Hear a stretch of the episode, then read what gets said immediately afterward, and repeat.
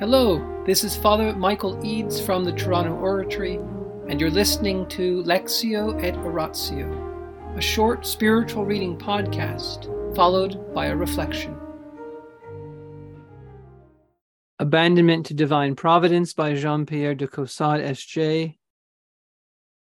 Book 2, Chapter 1, Section 7 Submission, a Free Gift to God, continued. Every soul is called to enjoy the infinite benefits contained in this state. Therefore, do I preach abandonment, and not any particular state. Every state in which souls are placed by your grace is the same to me. I teach a general method by which all can attain the state which you have marked out for them.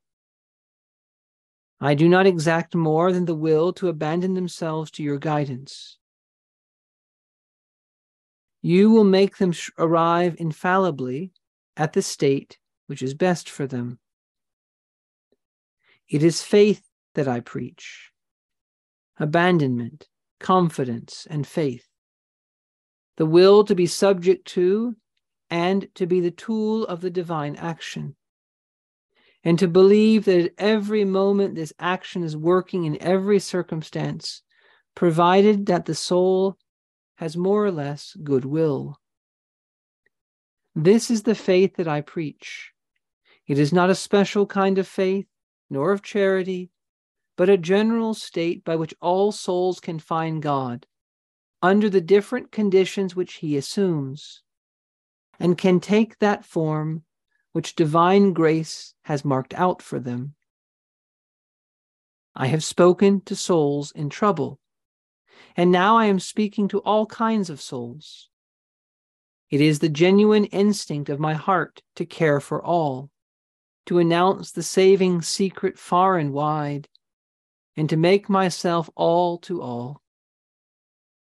In this happy disposition, I make it a duty which I fulfill without difficulty, to weep with those who weep, to rejoice with those who rejoice, to speak foolishly with the foolish, and with the learned to make use of more learned and more scholastic terms. I wish to make all understand that although they cannot aspire to the same distinct favors, they can attain to the same love, the same abnegation, the same God and his work, and thence it follows naturally to the highest sanctity. Those graces, which are called extraordinary and are given as privileges to certain souls, are only so called because there are so few sufficiently faithful to become worthy of receiving them. This will be made manifest at the day of judgment. Alas, it will then be seen that instead of these divine favors having been withheld by God, it has been entirely by their own fault that these souls have been deprived of them.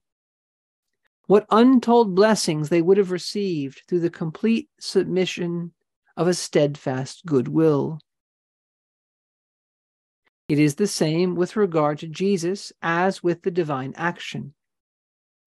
If those who have no confidence in him, nor respect for him, do not receive any of the favors he offers to all, they have only their own bad disposition to thank for it.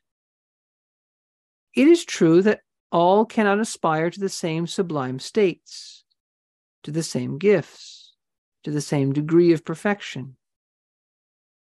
Yet, if faithful to grace, they correspond to it, each according to his degree, they would all be satisfied because they would all attain that degree of grace and of perfection which would fully satisfy their desires. They would be happy according to nature and according to grace, because nature and grace share equally in the ardent desire for this priceless advantage. In the name of the Father, and of the Son, and of the Holy Spirit, Amen. Angels of God, our guardians dear, to whom God's love commits us here, ever this day be at our side, to light and guard, to rule and guide. Amen. Most Sacred Heart of Jesus, teacher of teachers, have mercy on us. Saint Philip Neri, gentle guide of youth,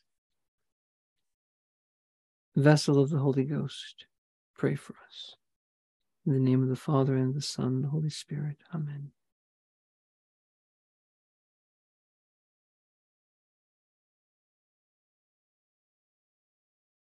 Notice at the beginning of this chapter, as at the end of the previous section, Father de Caussade is speaking directly to God.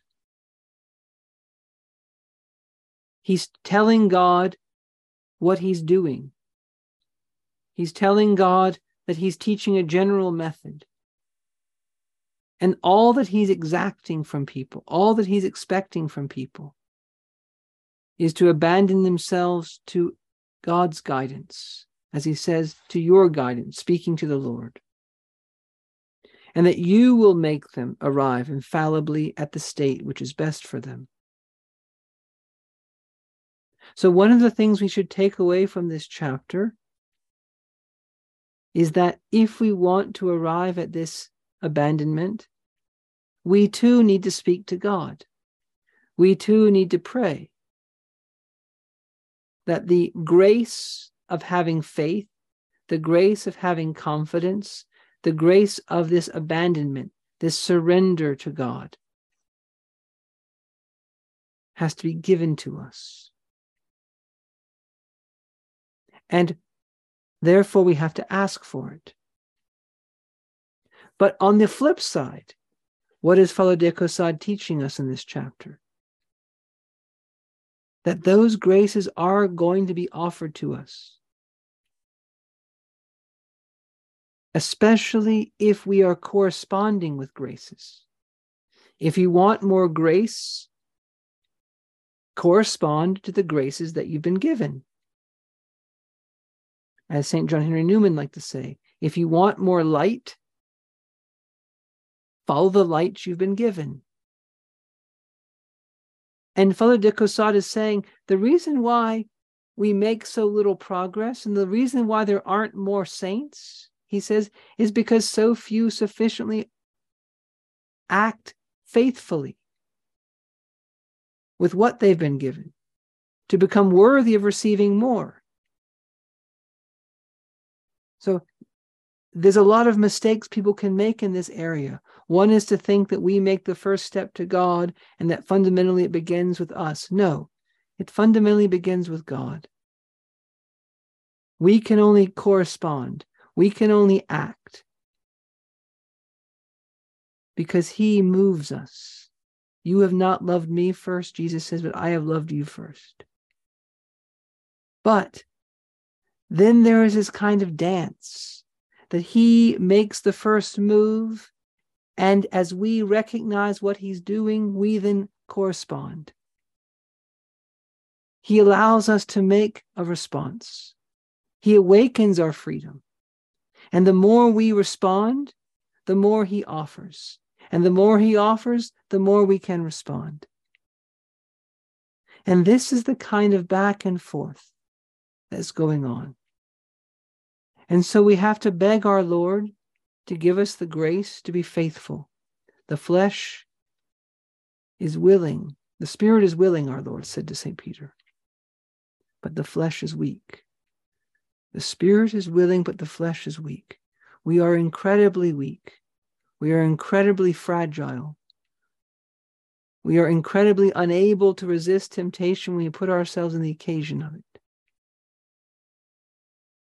So let us beg the Lord to help us to be faithful. And then let's have some courage. Let's ask Him for the goodwill to go on. And let us be confident that even if we've made mistakes, and we have, even if we haven't corresponded properly, and we haven't, that's part of his plan too. Because at every moment, his action is working in every circumstance so that we will grow more and more like him. And why does he allow us to fail sometimes? So that we can become more humble, so that we can rely less on ourselves, that we can be aware of how weak we are, and we can put our confidence in Him.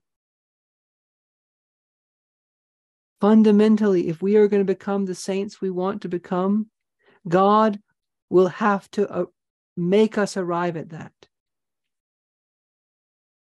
We cannot force ourselves into this state.